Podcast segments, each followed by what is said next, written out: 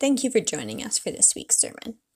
We are continuing our sermon series titled Deliverer, which is taking us through the book of Judges. Today, we will be wrapping up the series by summarizing the major themes we have seen, including human frailty, how we are lost without God, how life will disintegrate without a king, who is ultimately God, and how we need a deliverer, who is ultimately Jesus. Caleb will look at these themes with a specific emphasis on God's justice and mercy in this book's context and also in the context of the New Covenant. Finally, we will look at how the cross is the ultimate display of justice and mercy.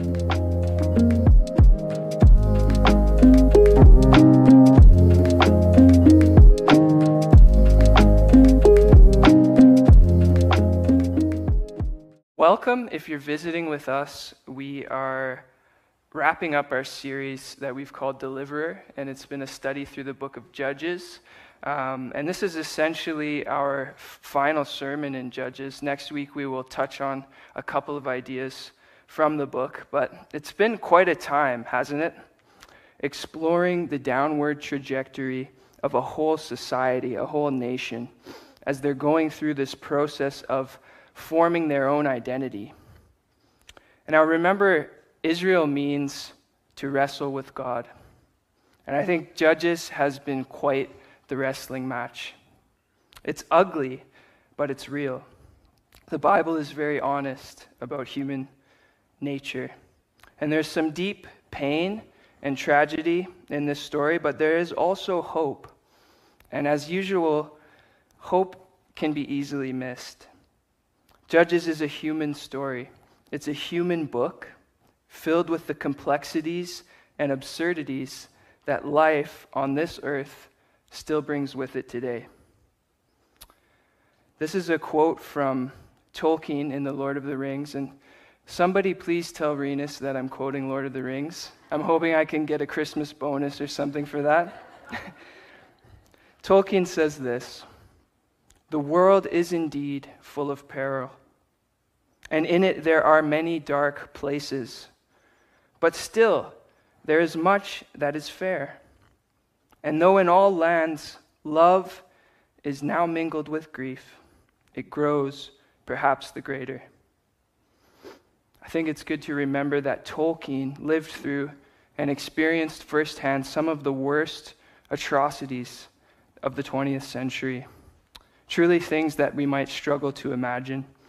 Tolkien fought in World War I, and he lived through World War II, and that was much of his inspiration for The Lord of the Rings. And I think if he can find hope and say that he sees love growing greater in the midst of such darkness, I have to believe that we can do that as well. And so to practice this, we can start by looking once more for hope in the book of Judges. So that's our purpose this morning. We're going to go back and trace the goodness of God through the book of Judges. We're going to do this primarily by considering the themes justice and mercy. Now, justice and mercy are huge biblical themes. So let me give you a little roadmap for where we're taking things this morning. So, we want to try to define justice and mercy. And first, we're going to consider what do these words mean to us personally as individuals. Secondly, we're going to think about what do they mean in the book of Judges. And then finally, we'll consider what they mean in the context of the new covenant, because Jesus actually reveals to us the true meaning of these words. So, the first thing to note is that these two words, justice and mercy, are in tension with each other. They're actually almost contradictory. Because justice is about fairness, it's about getting what you deserve. And mercy is about compassion. It's about the removal of a consequence that is actually fully deserved. And yet we believe that God is both just and merciful. How is that possible? Stay tuned. I think we will get to the answer by the end of today.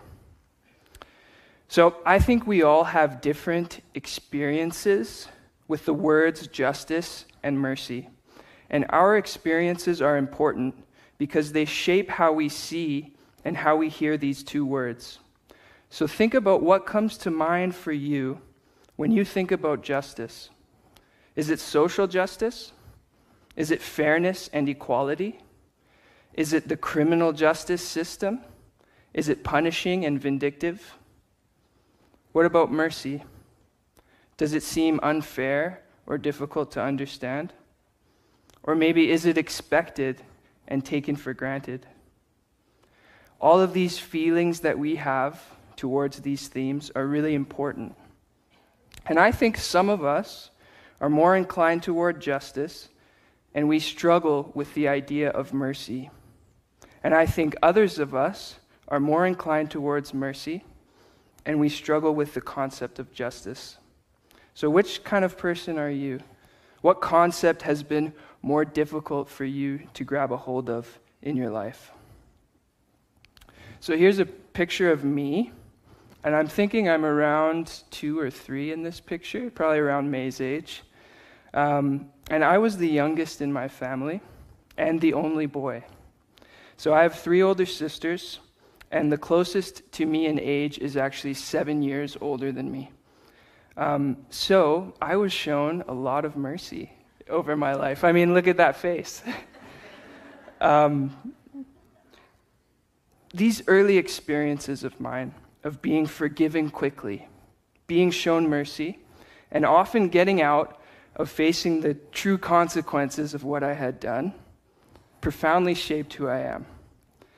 And as I grew up, I had a lot to learn about justice. And I struggled with the concept as a whole, and I can still struggle with that concept. Why did Jesus have to die? Why couldn't God just forgive us? What is the big deal? These were the questions that perplexed me in my younger years because I took mercy for granted. Of course, people will just forgive me. They're going to move on. All will be well. And it was only as I did things that caused damage that wasn't easily fixed that I started to realize my deep need for justice and mercy. And I had some friends who wouldn't forgive me and move on quickly. Actually, they, they weren't willing to forgive. And that really shook me up. But through this experience, I also began to realize that if I was just forgiven without consequence, that would actually be unjust. Forgiveness and mercy aren't cheap, they come with a great price. So maybe you can relate to some of my struggles. Maybe you're more of a mercy person like me. Now, in contrast, here's a picture of my wife, Nalanda, from when she was little. She's holding her baby sister in that picture. I think she looks a lot like May in that picture there. But Nalanda is the oldest in her family. She has a younger sister and brother close behind her in age. And so she grew up with the weight of responsibility as the oldest child and with a strong, strong sense of right and wrong. I mean, a really strong sense. so she tells a story about a time when the school bus driver, she was quite young at this time, elementary school years, uh, and the school bus driver was giving all the kids on the bus an ice cream treat. And she wanted an ice cream treat so badly. But she'd been told you can't accept food from strangers. And the bus driver was, of course, a stranger. So she was the only kid on the school bus that day who didn't have an ice cream treat. It's actually really sad. She got home and she burst into tears and told her mom all about it. But you begin to see that Nalanda has a very different story than me. She has always been more oriented toward justice and has struggled with the idea of God's mercy. Now, the theological struggle for Nalanda hasn't been around why would Jesus have to die? But how can Jesus dying actually be enough to cover all of my failures and shortcomings? Do you see where I'm coming from this morning? Are you with me? I'm not saying that these are fixed positions in our lives and they never change, but I just want us to notice and be aware of how our life experience shapes how we see these themes today. And these things impact how we understand God's justice and his mercy, and ultimately how we understand Jesus as well. So we've done some personal exploration. So the next question is how do these themes show up in the book of Judges, and what do they mean? So, in the context of Judges, justice, God's justice, is his handing over of the people to what they are pursuing apart from him. Or we could say, to what they think they want. And mercy is when God responds to the cries of the people. Now, the word for mercy in Hebrew is actually chesed, with a K, a silent K. and uh, this, this term is in Psalm 23 Surely your goodness and mercy will follow me all the days of my life. And it's difficult to translate to English, but it means something like God's loyalty to his covenant. It means that God is determined to show up because he said he would show up, and he's always going to be there. So, God's justice in this context is also often referred to as his wrath. But it's this idea of handing, handing the people over to what they're already pursuing. So God is, in, in essence, saying, okay, you want that? You're going after that? Okay, I'm going to let you go after that.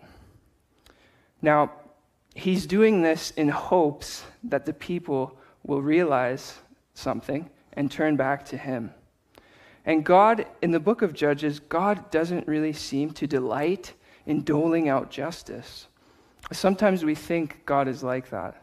But when you read the story, it doesn't seem to be true. It seems his deep desire is actually to be merciful in hopes that we will see that we don't actually want what we think we do.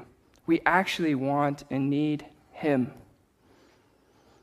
Sometimes this seems to work. The people really get it. Sometimes they repent and they turn back to God and away from what they've been doing in a response to his mercy, his chesed. But other times they don't at all.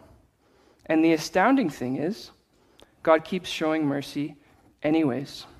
And I just want to show you a bit of how this looks through the book of Judges as a whole. So I'm going to teach off this slide for a little bit. But you remember our cycle? There is doing evil, then there's punishment, there's a groaning or crying out, then there's deliverance, and then there's peace. So, in this image that Renus put, put together, the blue puzzle piece there is actually God's justice, and the green puzzle piece is his mercy. So, these events, though, these cycles, actually get longer and longer and more drawn out as the book goes along. So, in Judges chapter 2, verse 3, you can look at this if you want. Uh, the angel of the Lord shows up and he pronounces God's judgment or God's justice. And he says, Because of what you've been doing, I'm handing you over. And this is really amazing. The next verse, verse 4, the people are in sackcloth and ash and they're repenting for what they've done. It's like immediate. Judgment is pronounced or justice is pronounced, and the people turn and repent and run back to God. And this is significant because this is a loyalty that God longs to see. And it also demonstrates that these people really knew God and they really knew what they were missing out on without Him. And this is what gets lost as the book goes along. So, next, Judges 3, verse 8, God's justice is pronounced. And it's not until verse 11 that, there's, that the people respond to his mercy and the land sees rest. Then Judges 3, verse 12, and it's a little bit longer this time. It's not until verse 30 when the land sees rest. Judges 4, verse 2, we're moving quickly here. Um, and then after Judges 4, verse 2, there's no mercy until the next chapter, verse 31, is when the land sees rest. Judges 6, verse 2, justice is pronounced, and it's not until chapter 8 this time in verse 28. And this is actually the last time that the land has rest in the book of Judges. Judges 8:33. God's justice is pronounced, but God is actually kind of absent from how it's told. Um, and then we're left with a question mark. We're left with a question mark. And this is how the book is structured, and it's very intentional. Yahweh is disappearing from how the very story is being told. Before, God was orchestrating events, He was administering justice and mercy. But now, for the most part, people get the credit for the good, and God gets blamed for the bad. I'm talking about Israel, but this is our story too. And the story is disintegrating. Everything is collapsing and falling apart. The land doesn't get any more rest. The people don't respond to God's mercy the way that they did at first. God slowly disappears from center stage. He becomes a background character at best, a genie in a bottle, and mostly he's mentioned when the people are mad at him for the problems which have primarily come from valuing and cherishing the wrong things. Yet God keeps showing up. It's absolutely absurd. He's relentless in his pursuit of his people because of his chesed, his mercy. He keeps showing mercy even when the people don't acknowledge him in any meaningful way. He disappears from their telling of the story, but he isn't absent. He is so very present, even in the darkest situations that come about. And the lingering question that Judges leaves us with is how much? How much justice is going to be required of God? How much is going to be enough for people to reject living their own way and actually start to live His way, the way that we're made to live? And how much mercy is going to be required of God? How bad are things going to have to get before things actually change and people actually change. And it's important to notice the literary device that's being used here. The book is structured in this way because it wants to impress these very questions on our hearts. It's intentional and it's put together with great purpose in mind. Now, I think the final line of the book of Judges is also a type of literary device that we need to pay attention to. So if you'll turn with me to Judges chapter 21, verse 25. This is the last line of the book. It says this In those days, there was no king in Israel. Everyone did what was right in his own eyes. I'm going to take us back to English class for just a moment. So, we know what foreshadowing is it's the indication of a future event. So, here's an example of direct foreshadowing. There's a big cloud, and then, oh, I should have seen that coming. Now it's raining. So, this is a very obvious type of foreshadowing. We read there's a big cloud, and we think, oh, rain is coming, right? It's just kind of clues us in. There's another type of foreshadowing, and it's indirect. It's called indirect foreshadowing. And it can be extremely subtle, and it can be really easy to miss. And I think the statement at the end of Judges here is indirect foreshadowing. It's prophetic, and it's also messianic. It's pointing us towards the Messiah, towards Jesus. So it's saying, in those days, but in the days to come, there will be a true king, and he will rule the people with justice and mercy. Now, if you know that the history of Israel, you know that we get the time of the kings after the time of the judges. And we get King David. And David's kingdom is actually pretty good. It's a bit of a better situation. Remember, David is after God's heart. And David's passion and desire for God actually mimic God's passion and desire to be close with the people. But even David fails us. He still does what looks right in his own eyes. Man, if David can't even get this right, what hope do we have? I want to link this to the prophet Jeremiah right now because Jeremiah picks up this idea. And I want you to notice the similarities between the line at the end of Judges and this verse from Jeremiah. So, Jeremiah 23, verse 5 says this The days are coming, declares Yahweh, when I will raise up for David a righteous branch, a king who will reign wisely and do what is just and right in the land. A true king is coming, and he will rule and reign in people's hearts. And by his Spirit, we will finally learn to do what is right in God's eyes and not what's right in our own. In Proverbs, it says, There's a way that seems right to a man, but in the end, it leads to death. This is our predicament. We've been deceived. We've been deceived by the evil one to do what's right in our own eyes. And in doing that, we've separated ourselves from God. And He can't stand beside us in the things we're pursuing. And the question is how do we get off this path?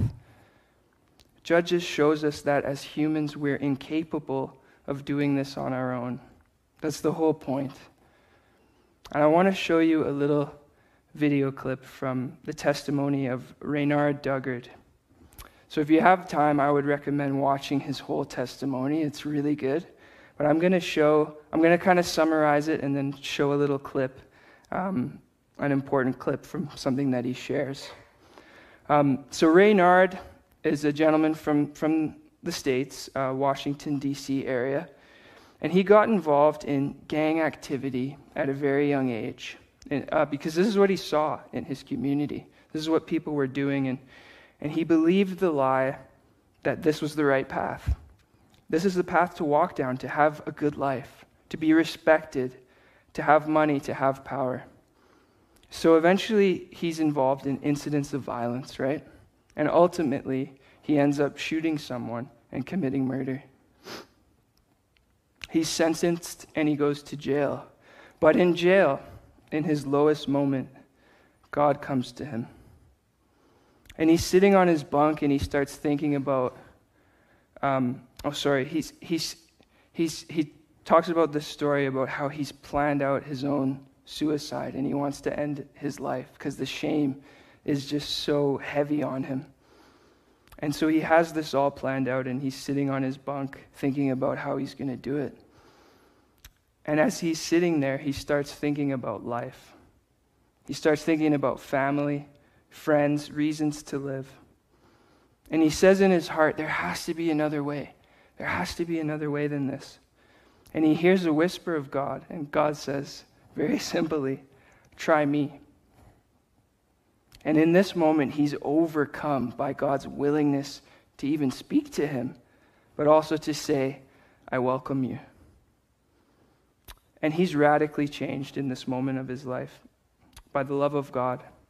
And he goes on to lead groups in jail and he becomes a, a, powerful witness for Jesus. But eventually he begins to wrestle with profound shame over what he's done because the accuser comes to him, right? The evil one, and says, How could God accept you? You're a killer, you're a murderer. And he wrestles with that. He's really honest about it.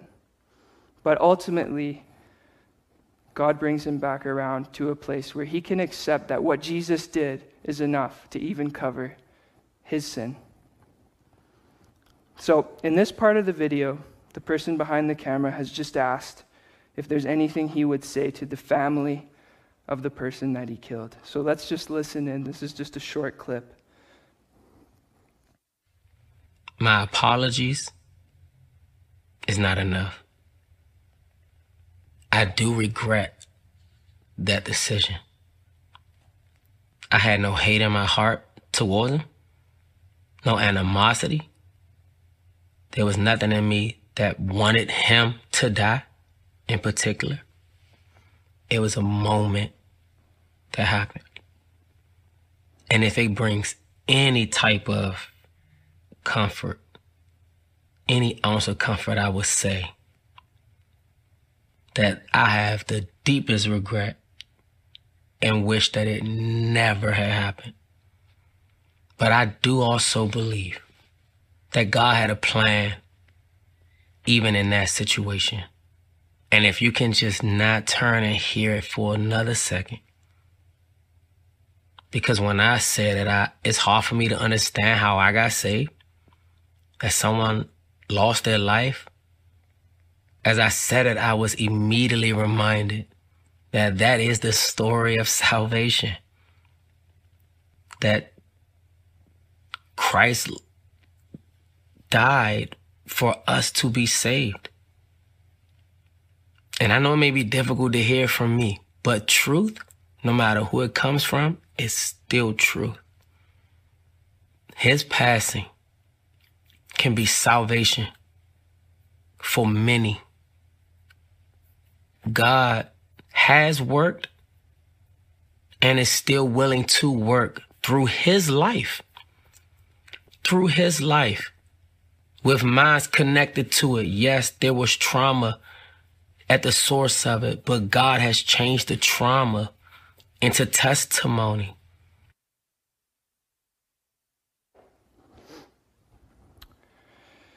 His testimony really, really brings up the themes of justice and mercy. What do those words actually mean? And in this video, he's wrestling with the question why did someone have to die for me to be saved? But then he connects that with the, the rest of the story, right? To what Jesus did for all of us on the cross. None of us has been saved without someone having to lose their life. And this is the answer to the question that's left lingering for us at the end of Judges. How much justice is it going to take? How merciful can God possibly be? The cross is the final answer. How much justice? It cost the Son of God his life for us to truly be saved. He had to be handed over and forsaken in our stead to get us off the path that was leading us to death. Remember that we, doing whatever seems right to us, following the deceiver, is what ultimately leads to violence, war, oppression, tyranny, and genocide. All of these things start with the same seed rejecting God and His way. Can God leave these things unpunished?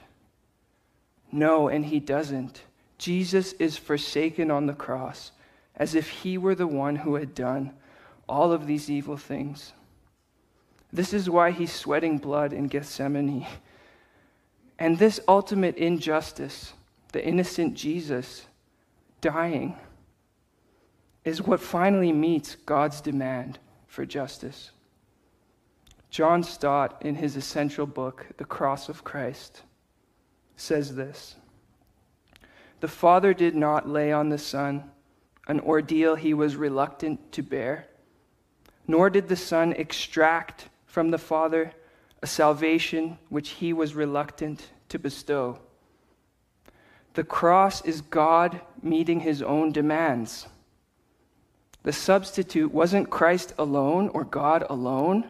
It was God in Christ, God made man. This, we have been bought and paid for by God in Christ. And what about mercy? How much mercy? How merciful can God actually be? Every good thing is now available to us in Jesus. Because the outlandish truth is that we don't just get our sin removed, we get credited with the righteousness of Christ. God looks at every one of you now as if you had lived the life that Jesus lived. He holds absolutely nothing against you. He welcomes you fully as his sons and daughters. It's sealed, it's untouchable, and it's absurd. It's madness. And it's all because of Jesus, God with us, our only hope. God's great justice and God's great mercy flowing out from the cross. And this leads us very naturally to a time of communion this morning. And I want to bring us full circle. We talked about the ways that we might struggle with justice or with mercy. And I want to allow this meal to speak to both of those deep places in us. The first thing to realize is that this is what it cost. This is what it costs. This is the price that was paid for you and I to find full forgiveness for the wrongs that we have done. We have all done things that can't be fixed or erased easily without someone taking the blame for them on our behalf. This mercy is not cheap, and it's not to be taken for granted. At the same time, we have to realize that Christ was willing to pay this price for us because he sees what we can be when we are set free in him. The price has been completely paid. The justice of God is fully satisfied. There's nothing we can do with good or bad behavior to add to this or remove from it. It's done. It's finished. We are welcomed and adopted fully as sons and daughters.